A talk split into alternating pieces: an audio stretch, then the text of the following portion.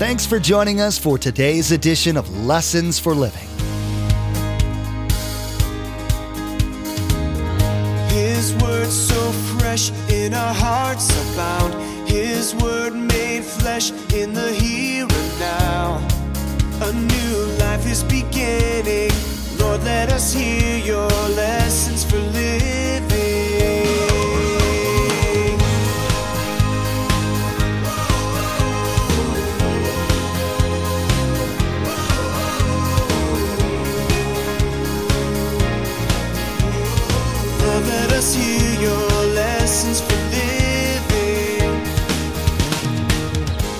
Process of being made holy. We haven't arrived yet. So, when will this deal about his enemies be made his footstool? When will that happen? Well, Ephesians 2:10 says this, that at the name of Jesus, every knee should bow in heaven and on the earth and under the earth. When will that be? At the second coming. When every knee will. By the way, the time to bow, it's not then. Everybody likes to think that they live their lives without an authority figure looking over their shoulders. Some people's life goal is to achieve that position in life, to be on the top of the heap. They want to be a governor or a legislator or maybe even president. In other countries, people aspire to be the king or dictator. But as Pastor Mark will be teaching today, that everyone has an authority over them, whether they want to admit it or not. You'll be reminded today that all of these big cheeses someday are going to bow the knee to their Lord. Remember, there's quite a few ways to receive a copy of Pastor Mark's teaching. We'll be sharing all that information with you at the close of this broadcast. Now, here's Pastor Mark in Hebrews chapter 10 as he continues his message Enter in with confidence.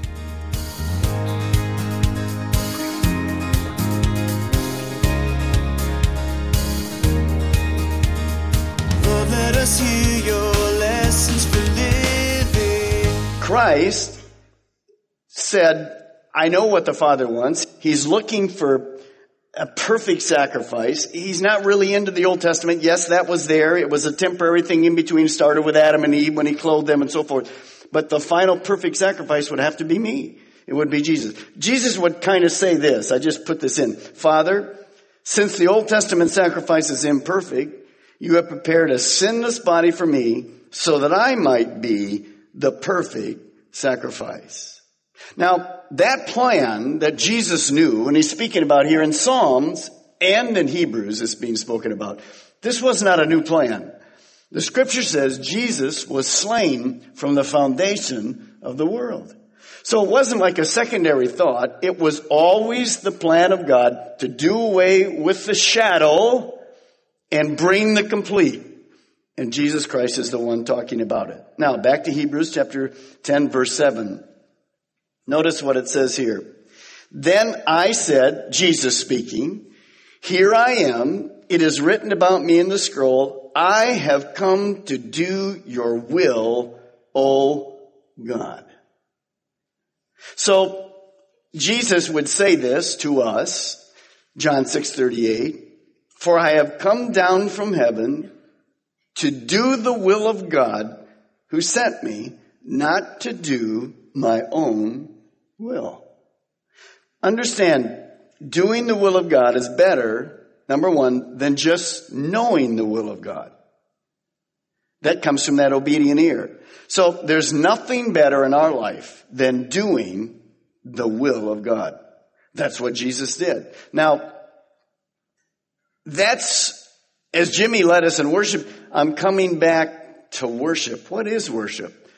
Worship was singing like we did and worshiping, but really worship is much broader than that. Worship is simply doing the will of God joyfully. Just wanting to do the will of God. That's worship. You can sing all we want here, and if we walk out and don't do the will of God, it's not really true worship. So Jesus came to do nothing but the will of God. Let's go back to Matthew 26 for a moment and just study how this worked out. You know it, but it's good for us to remind ourselves in the scripture. Matthew 26, verse 36. Now before I read that, Notice what Hebrews 12, 2 says. Let us fix our eyes on Jesus, the author and the perfecter of our faith, who for the joy set before him endured the cross, scorning its shame, and sat down at the right hand of the throne of God. See, Jesus knew all along what the will of God was for his life. And he did it no matter the cost. But more importantly, he did it willfully. But there was a battle of wills. Now look at verse 36.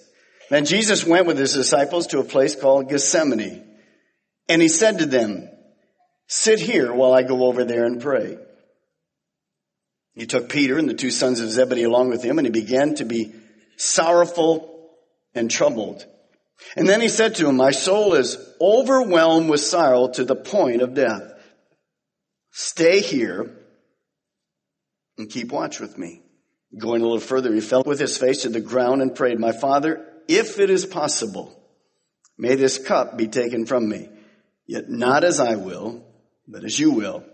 Then he returned to his disciples and found them sleeping. Could you men not keep watch with me for one hour? He asked Peter. Watch and pray so that you will not fall in temptation. The spirit is willing, but the body is weak. And he went away a second time and prayed, my father, if it is not possible for this cup to be taken away unless I drink it, may your will be done.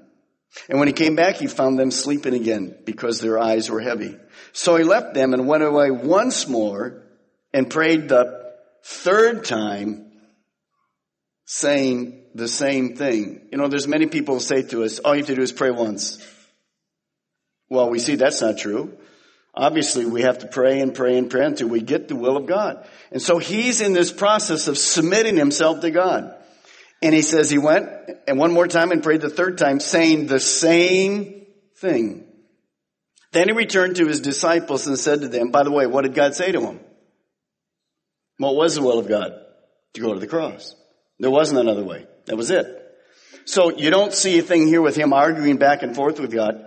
He submitted to the will of God. Verse 45. Then he returned to the disciples and said, Are you still sleeping and resting? Look, the hour is near. The Son of Man is betrayed into the hands of sinners. Rise, let us go. Here comes my betrayer. Easy to read. Must have been incredible to experience. So Jesus came to offer his body as a payment for the sins of mankind. He became our substitute. Now look at verse 8, back in Hebrews.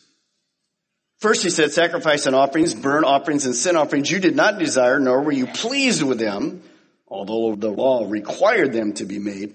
Then he said, here I am, I have come to do your will. He sets aside the first to establish the second. So by his death, in his resurrection, Jesus Christ took away the first covenant and established the second, the new covenant, in his blood. So as a result of obedience, our salvation is simply a done deal. Our forgiveness is complete. And I'll have a lot to say about that in a moment because sometimes we struggle with that. Verse 10. And by that will, we have been made holy. That word holy means sanctified or set apart. We've been made sanctified, set apart, holy through the sacrifice of the blood of Jesus Christ once and for all. So, what does that mean, this sanctification? Well, here's what we believe. And I think this is important for you. Let me read to you from George Landis. This is a positional sanctification, as is the case all through Hebrews, and it is true of all believers and not merely a few advanced Christians. It is accomplished by the will of God and the sacrifice of Christ. We are set apart by God, to God, and for God. It is not to be confused with the progressive work of God's Spirit in the believer through the Word. Now, there's no place in the scriptures that we see other than positionally here, and sometimes that's hard for us to understand, that when we become a Christian and we're forgiven, that we're sanctified. We're perfectly holy. We can't ever sin again. We can't grow in our walk with God. We're just perfectly holy. Well, obviously, you know that's not true. How do we know that's not true? Because you take other scriptures and you compare it. Think about if you could pick a human in the New Testament that you would say may have been the most mature Christian of all Christians in the New Testament, most of us would mention the apostle Paul. And at the end of his life, what does Paul say?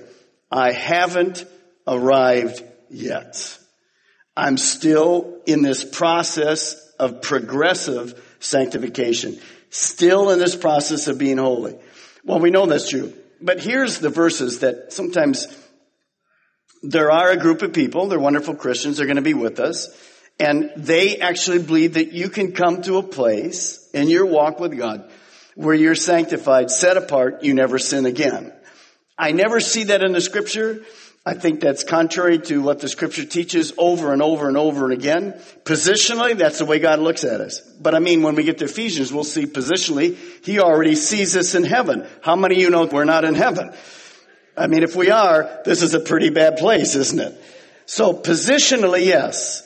Notice, 1 John 1, verse 7. But if we are living in the light, as God is in the light, then we have fellowship with each other and the blood of Jesus, his son, cleanses us from all sin. If we claim we have no sin, we are only fooling ourselves and not living in the truth. So that tells me right there, there's nowhere in my life that I become perfect. I'm striving, I'm growing, but I never ever get there until, see, the power of sin is gone. The penalty of sin is gone, but the presence of sin is still here in my life. Paul said in Romans 6, 7, and 8, he talked about the whole deal. The things I want to do, I don't do. The things I should do, I do. Boom. Opposite. Here we go. Read on. But if we confess our sins to him, he's faithful, just to forgive us our sins, cleanse us from all wickedness. If we claim we have not sinned,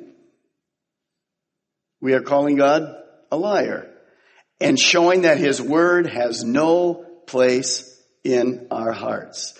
So, as you look at this, Jesus Christ allows us as followers to become holy, to be set apart, to obey God. When we sin, and we do, we have the Holy Spirit to convict us. And as we are convicted, then we confess. That's how we maintain this walk in the light. Now, as we walk in the light, I have fellowship with God. So this is a work of the Holy Spirit. You're a work in progress. I'm a work in progress as we move through it. So nowhere do we ever come to the place where we are sinless. But listen to what I'm going to say. As you mature in the Lord, you sin less. We never come to the place where we're sinless. We will when we get to heaven because the presence of sin is there no longer. But as you mature, we should be sinning less. That's a sign of maturity in your life, in my life. If you want to kind of make a New Year's resolution, there's a good one right there for all of us. Verse 11. Day after day, every priest stands and performs his religious duties. Again and again, he offers the same sacrifices which can never take away sins. When this priest had offered for all time one sacrifice for sins, speaking of Jesus, he sat down at the right hand of God. So remember, the rest was never there for the Old Testament priest. Always, always, always offering sacrifices. Jesus, once for all, done, finished. So what about myself? When we confess a sin, you never have to think about it again. Christ has forgiven us, forgotten the sin. The sin no longer exists. Here's something I want you to write because we all struggle with this from time to time. Because the enemy, well, he loves to just torment us. Don't think or focus on your sins of the past. If you and I do that, there is no rest. And you'll always feel condemned and you'll always feel unworthy. And the enemy will use that in your life to keep you from moving forward. We all know we're a work in progress. We all know that God's grace is needed in our lives. You're no exception. I'm no exception. Every one of us are the same.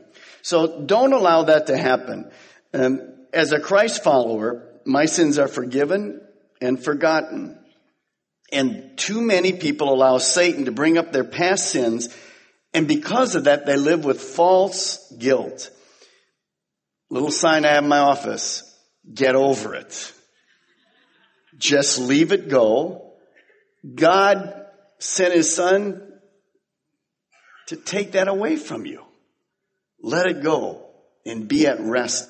You'll hear this verse again, reminding us of that principle. Remember the woman that was caught in the act of adultery? Went through the whole deal. They're going to stone her, the whole deal. When it finished, Jesus said to her, where's your accusers? She got up and she said, there aren't any, Lord. He said, go and what? Sin no more. He didn't focus on the past. He said, they're forgotten. Let's move on. Get over it and get on with life and go to a different lifestyle. Be a different person. Verse 13. Since that time, he waits for his enemies to be made his footstool. Because by one sacrifice, he has made perfect forever those who are being made holy. That goes perfectly with the sanctification. We are in the process of being made holy.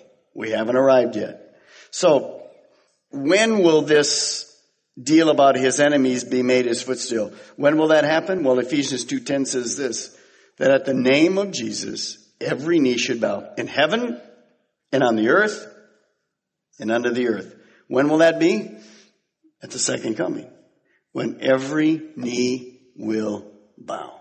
By the way, the time to bow, it's not then. Verse 15. Now the Holy Spirit also testifies to us about this. First he says, this is the covenant I will make with them after that time, says the Lord.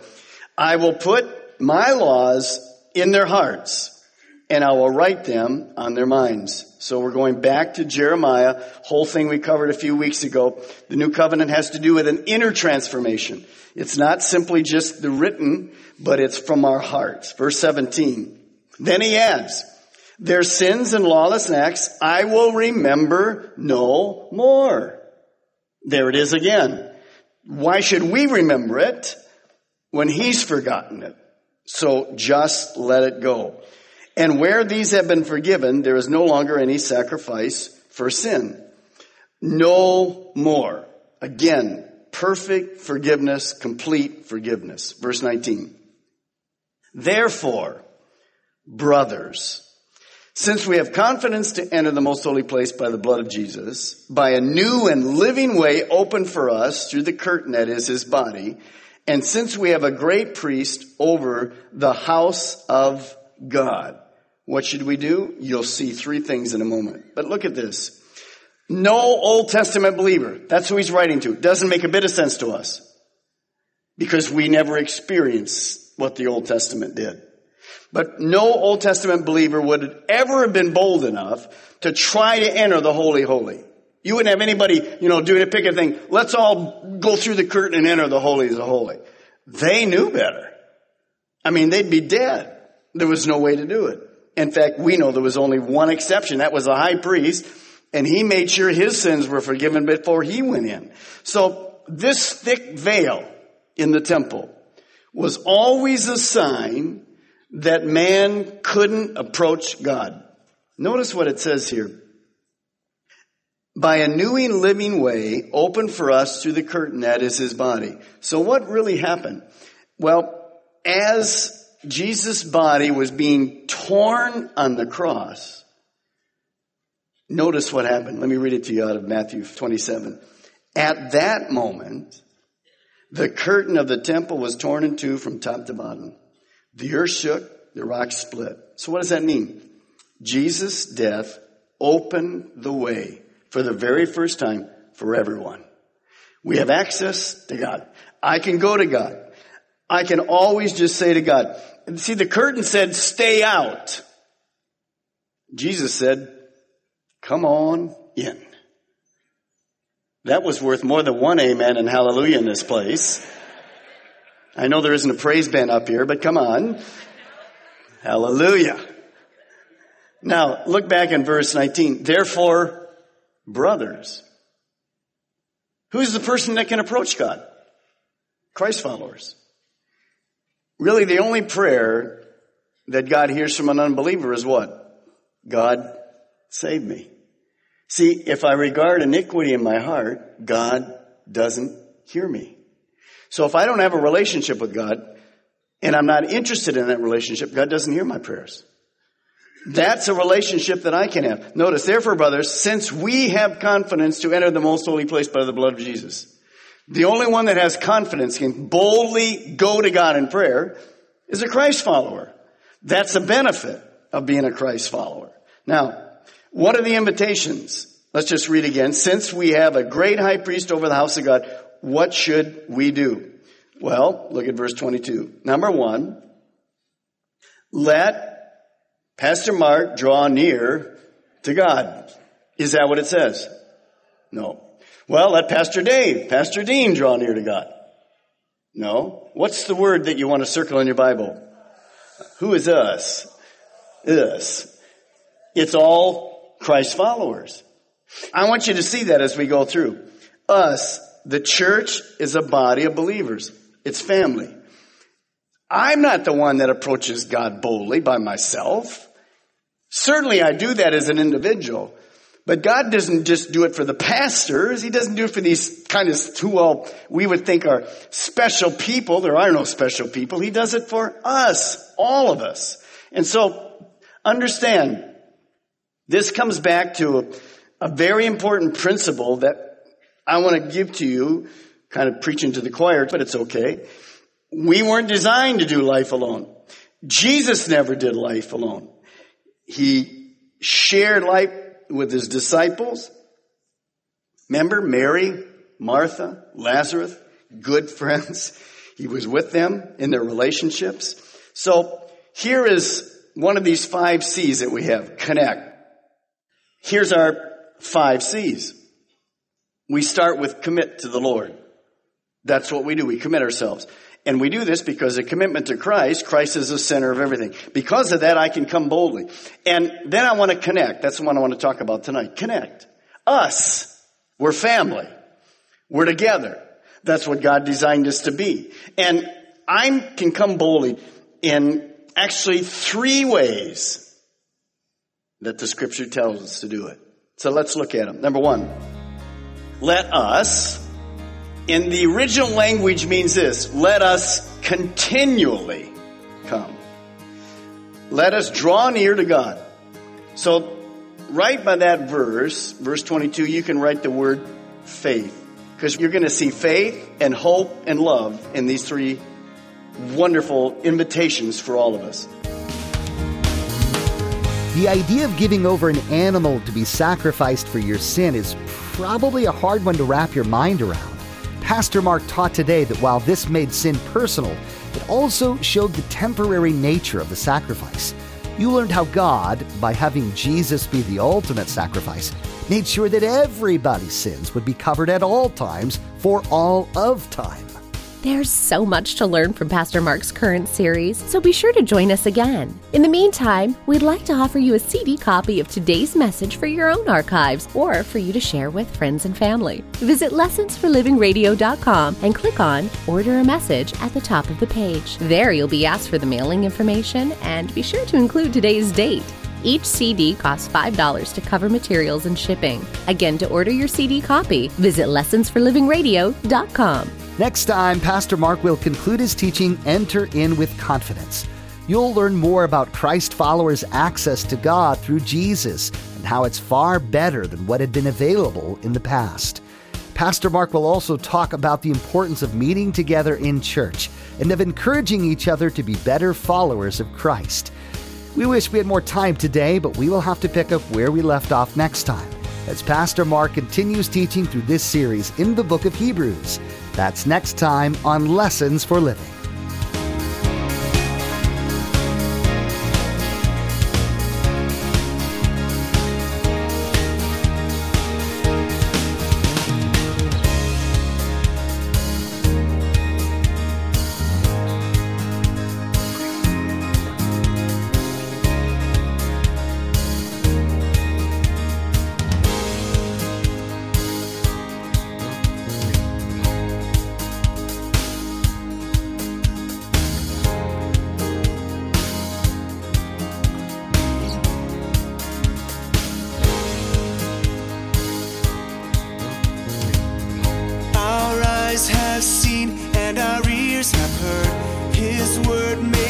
In a